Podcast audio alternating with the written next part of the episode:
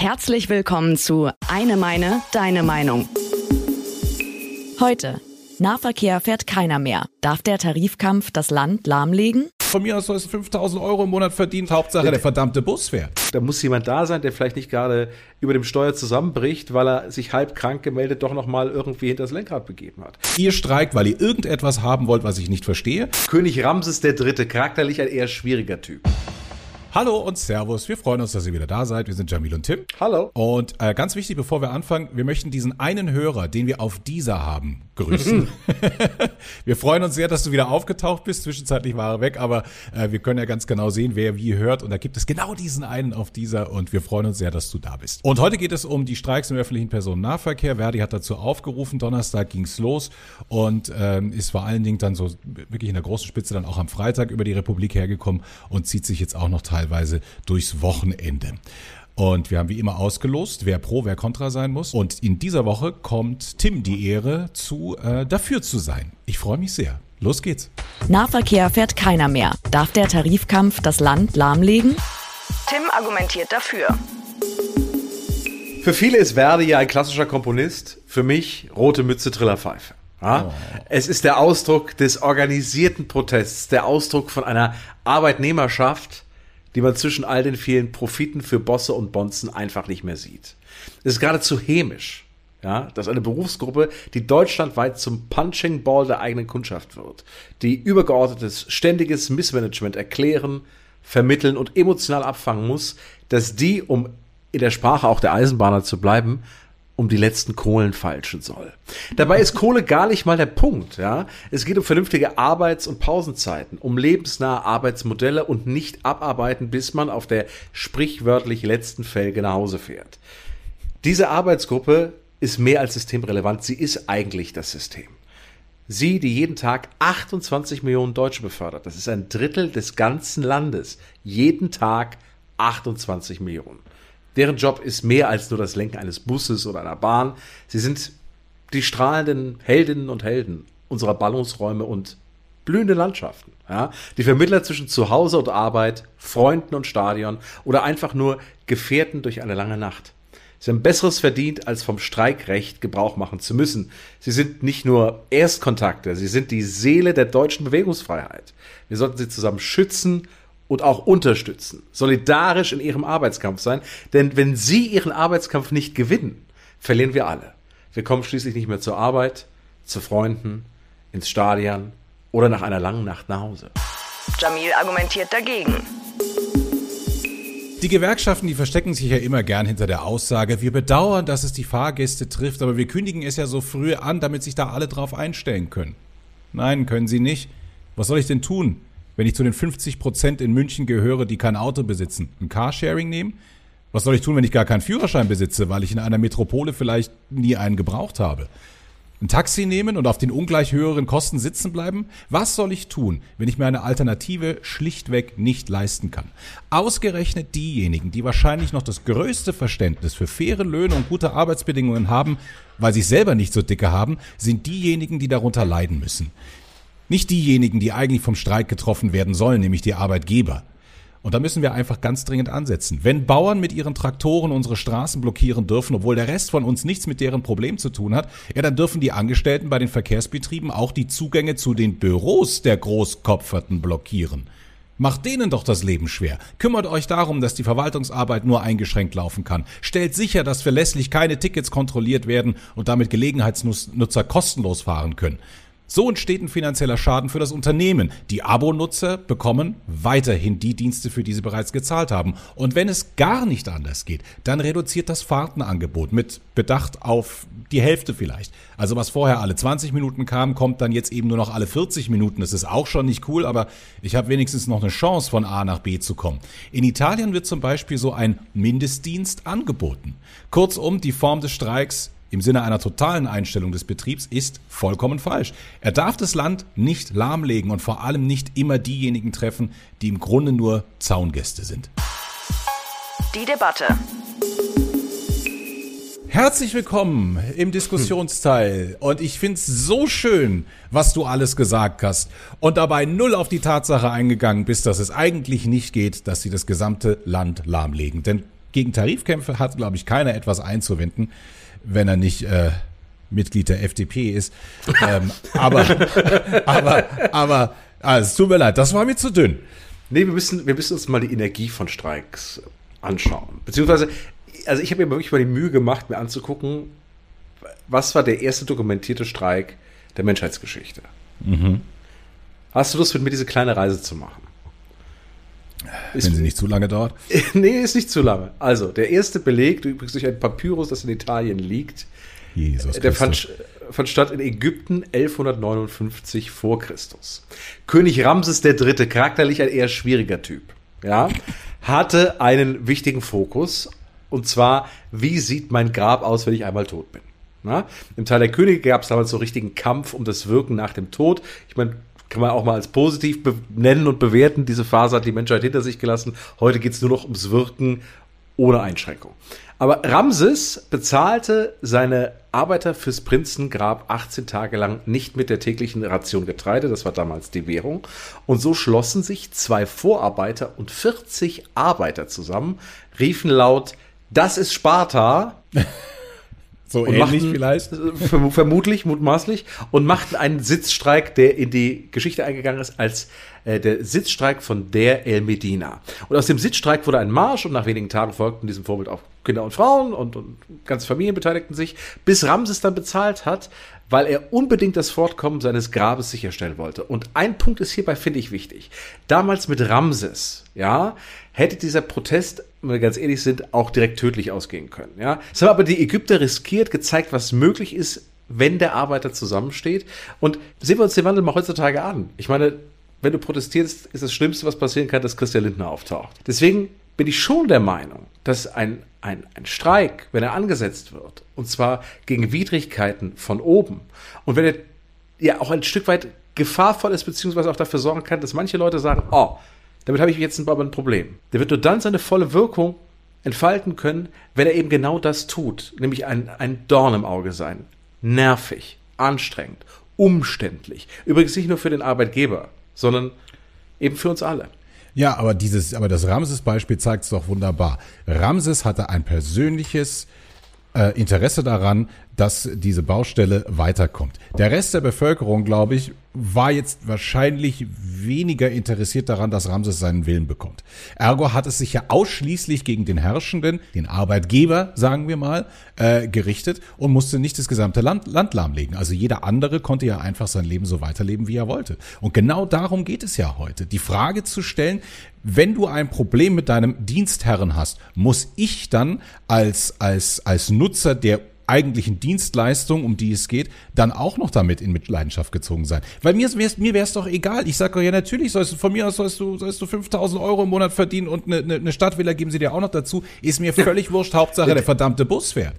Ja, aber, aber Entschuldigung mal bitte. Ganz kurz noch mal bei, bei Ramses oder zu Ramses zurück ein letztes Mal. Da, hier geht es ja tatsächlich nicht um eine Egozentrik von irgendeinem Herrscher, sondern hier geht es ja wirklich darum, ein Drittel des ägyptischen Volkes zu bewegen, nämlich rund 28 Millionen Menschen jeden Tag. Und das, das, für die Leute, die das tun und die das bewerkstelligen, die Bedingungen doch stimmen müssen, da ist es doch vollkommen, vollkommen richtig und auch wichtig und in Ordnung, dass das unter einem gewissen Druck passiert. Und wo, wo soll denn der Druck für einen Bahnchef bestehen, wenn trotzdem gefahren wird? Wenn nicht die Leute, die das jeden Tag benutzen, die davon zur Arbeit kommen müssen, zur Schule etc. pp., wenn die nicht in Mitleidenschaft gezogen werden. Es muss ja von außen ein Druck kommen. Aber der Druck kommt doch nicht von der, von der Bevölkerung auf den Bahnchef, beziehungsweise wir sind ja hier beim ÖPNV, also auf den, äh, auf die jeweilige Verkehrsbetriebe, ja, ja, ja. So, so der, da, da entsteht ja nicht der Druck, sondern äh, da entsteht ja eher noch Druck auf die Gewerkschaften, beziehungsweise auf diejenigen, die streiken, weil ich sage, es ist mir völlig egal, was für ein Ding ihr da mit eurem Chef am Laufen habt. Ich komme nicht mehr zur Arbeit. Das ist mein Problem und damit habe ich ganz schnell ein persönliches Problem. Problem. Denn als Arbeitnehmer bin ich ja verpflichtet, auch unter sämtlichen Widrigkeiten trotzdem bei der Arbeit und das auch noch pünktlich zu erscheinen. So, Richtig. Und wenn mir das schwer gemacht wird, dann hast du als, als Streikender eher noch das Problem, dass du eben nicht die große, den großen Rückhalt in der Bevölkerung bekommst, sondern eher noch äh, da Repressionen erfährst und wenn es auch einfach nur ist, ich bin nicht für eure Sache zu haben. Naja, wenn, wenn das Volk, und dazu rufe ich im Prinzip einfach nur was von meiner Seite aus auf, schlau genug ist zu sagen, solidarisiert euch doch bitte mit dem, was die äh, Bahnmitarbeitenden wollen, dann ist das Ganze anders zu sehen. Also ich zumindest sehe das vollständig so. Weil, und, und ich glaube auch übrigens, dass daher der Druck kommt, weil wir reden ja beim, beim öffentlichen Nahverkehr von einer Geschichte, die zum Teil durch die Fahrpreistickets, zum Teil durch äh, den Bund, zum Teil durch die Kommunen gegenfinanziert wird. Das heißt, es ist sozusagen über finanziellen Schaden nicht wirklich viel zu machen. Es ist nur darüber was zu machen, dass die Leute genervt sind und sagen, verdammt nochmal, einigt euch. Und mir ist es neulich passiert, erst in Berlin, dass ich in, in reportierender Tätigkeit unterwegs war und mich ein Busfahrer anspricht und sagte, äh, glauben Sie nicht, funktioniert alles nicht mehr. Ich bin hier aus der Rente zurückgeholt worden, weil die keine Fahrer mehr haben. Es gibt keinen Nachwuchs, es gibt nur noch kranke Kollegen, das komplette System ist vollkommen kaputt. Und wir reden hier übrigens nicht von einem System, ne? nur weil es heißt ja Berlin und große Stadt und so weiter und so fort, das jetzt schon auf Zukunft ausgelegt wäre, ja. Verkehrswende, sondern wir reden hier nur davon, den jetzigen Status quo zu behalten. Es gibt in Berlin mittlerweile Buslinien, die verkürzt oder gar nicht mehr fahren oder die durch andere mit abgedeckt werden müssen, weil schlicht und einfach kein Personal mehr da ist. Und da sollten wir doch alle ein Interesse daran haben. Klar, kommst du jetzt vielleicht einen Donnerstag nicht zur Arbeit. Richtig scheiße wird es, wenn du in einem halben Jahr oder in einem Dreiviertel oder in zwei Jahren überhaupt nicht mehr mit diesem Bus zur Arbeit fahren kannst, weil schlicht und ergreifend kein Fahrer mehr da ist, der ihn fahren kann. Wenn du das, was du da durchsetzen möchtest, im Nahverkehr und on the long run auch bei der Bahn, daran, da gebe ich dir recht, hat das gesamte Land grundsätzlich ein Interesse. Aber es geht eben nur dann, wenn wir die Problematik oder die, die, das Bewusstsein für die Problematik in die Gesellschaft tragen. Und das funktioniert mit diesen Streiks nicht. Aber wenn du mit den Leuten sprichst, wenn sie nicht mehr zur Arbeit kommen, dann sagen die einfach nur, äh, scheiß Verdi, äh, scheiß Bahn, äh, scheiß die, scheiß jenes. Ja, es, es ist null zielgerichtet, was beim Volk ankommt, sondern es ist einfach nur Frust, der entsteht. Und ich glaube, wenn du eine andere Form des Protestes suchst und dich klar in die Öffentlichkeit stellst und sagst, liebe Leute, wir fahren euch ja wahnsinnig gerne, aber ihr werdet in zwei Jahren nicht mehr fahren können, weil wir ein massives strukturelles Problem haben und dafür brauchen wir jetzt eure Hilfe. Da müssen wir es machen wie bei Fridays for Future, da müssen wir es machen wie bei den Demonstrationen für die Demokratie und, und, und, und, und.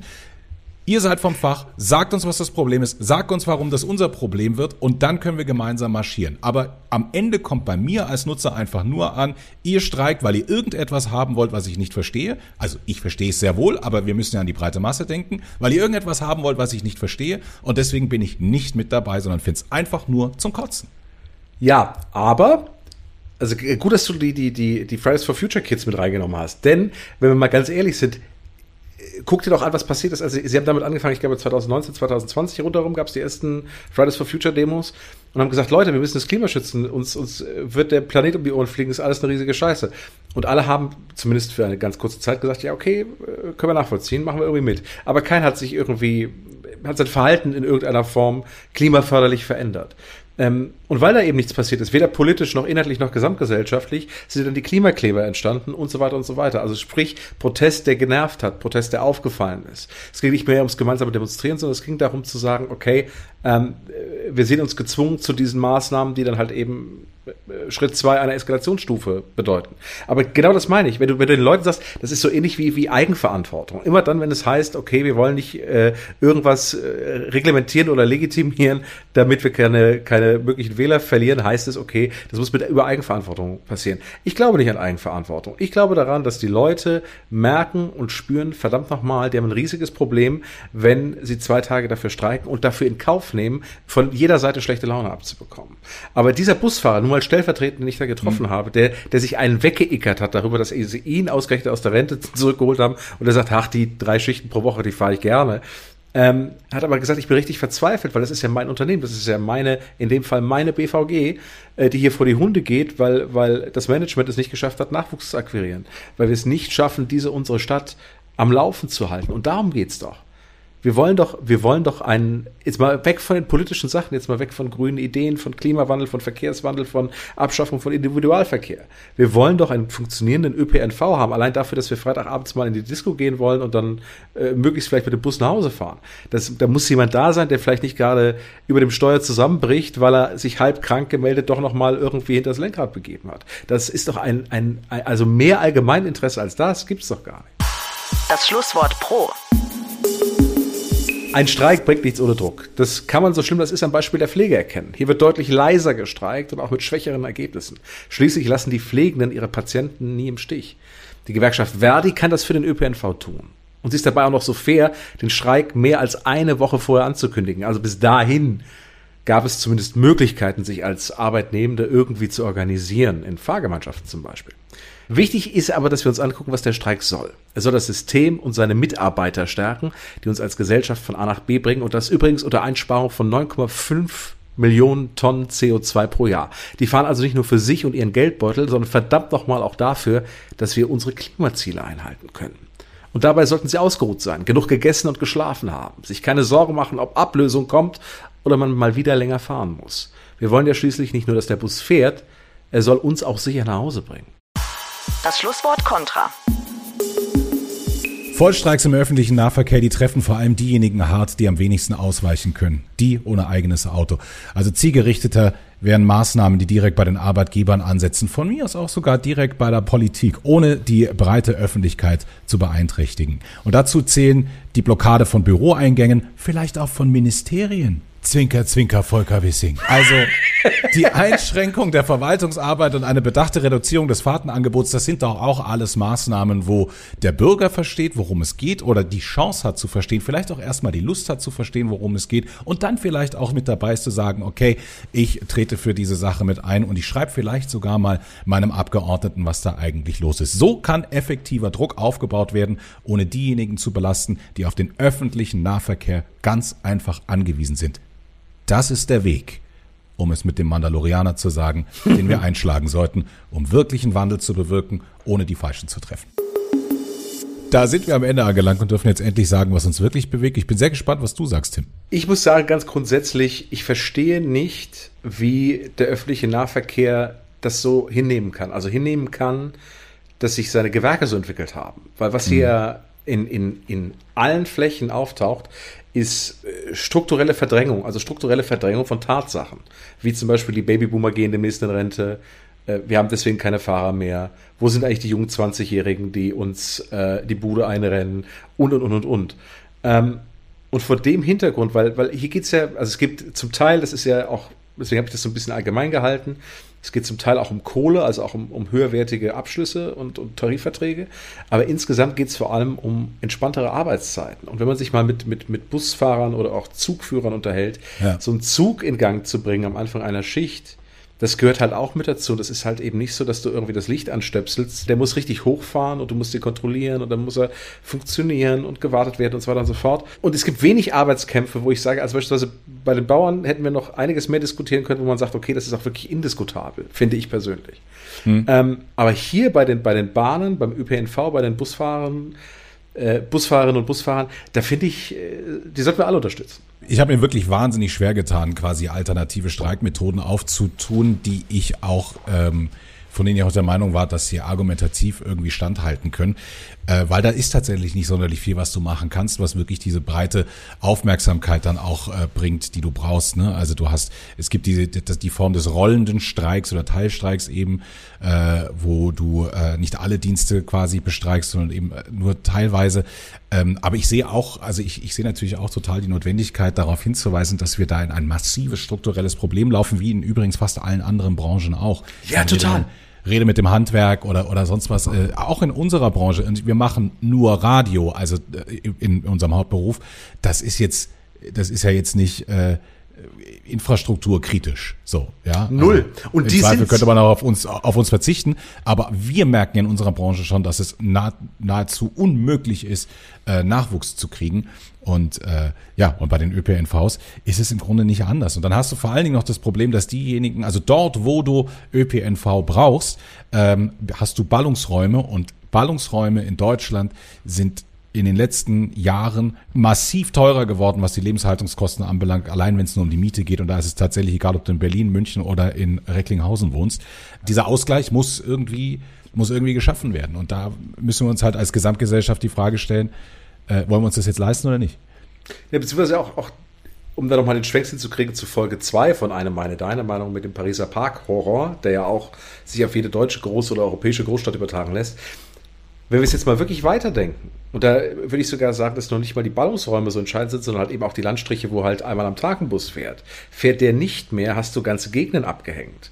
Ja. Äh, nicht nur infrastrukturell, sondern auch wirtschaftlich. Und wenn wir in fünf Jahren über das Thema wirklich reden wollen äh, oder, oder, heute schon reden wollen und, und äh, uns alle zukunftsfähig kriegen wollen, oder aber in fünf Jahren sagen müssen, ja, liebe Freunde, jetzt habt ihr alle irgendwie eure Autos nicht mehr und wollt irgendwie ÖPNV fahren, aber wir haben keine Busfahrer mehr, die euch reinbringen können und keine, mhm. keine U-Bahn-Fahrer und wie auch immer.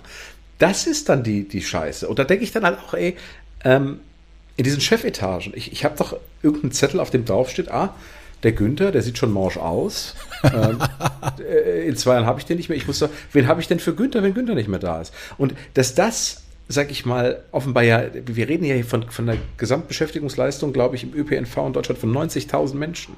Ja, 90.000. Äh, ey, wenn das, wenn, stell dir vor, es sind in fünf Jahren 60. Was machen wir denn dann? Also, was machen wir denn dann?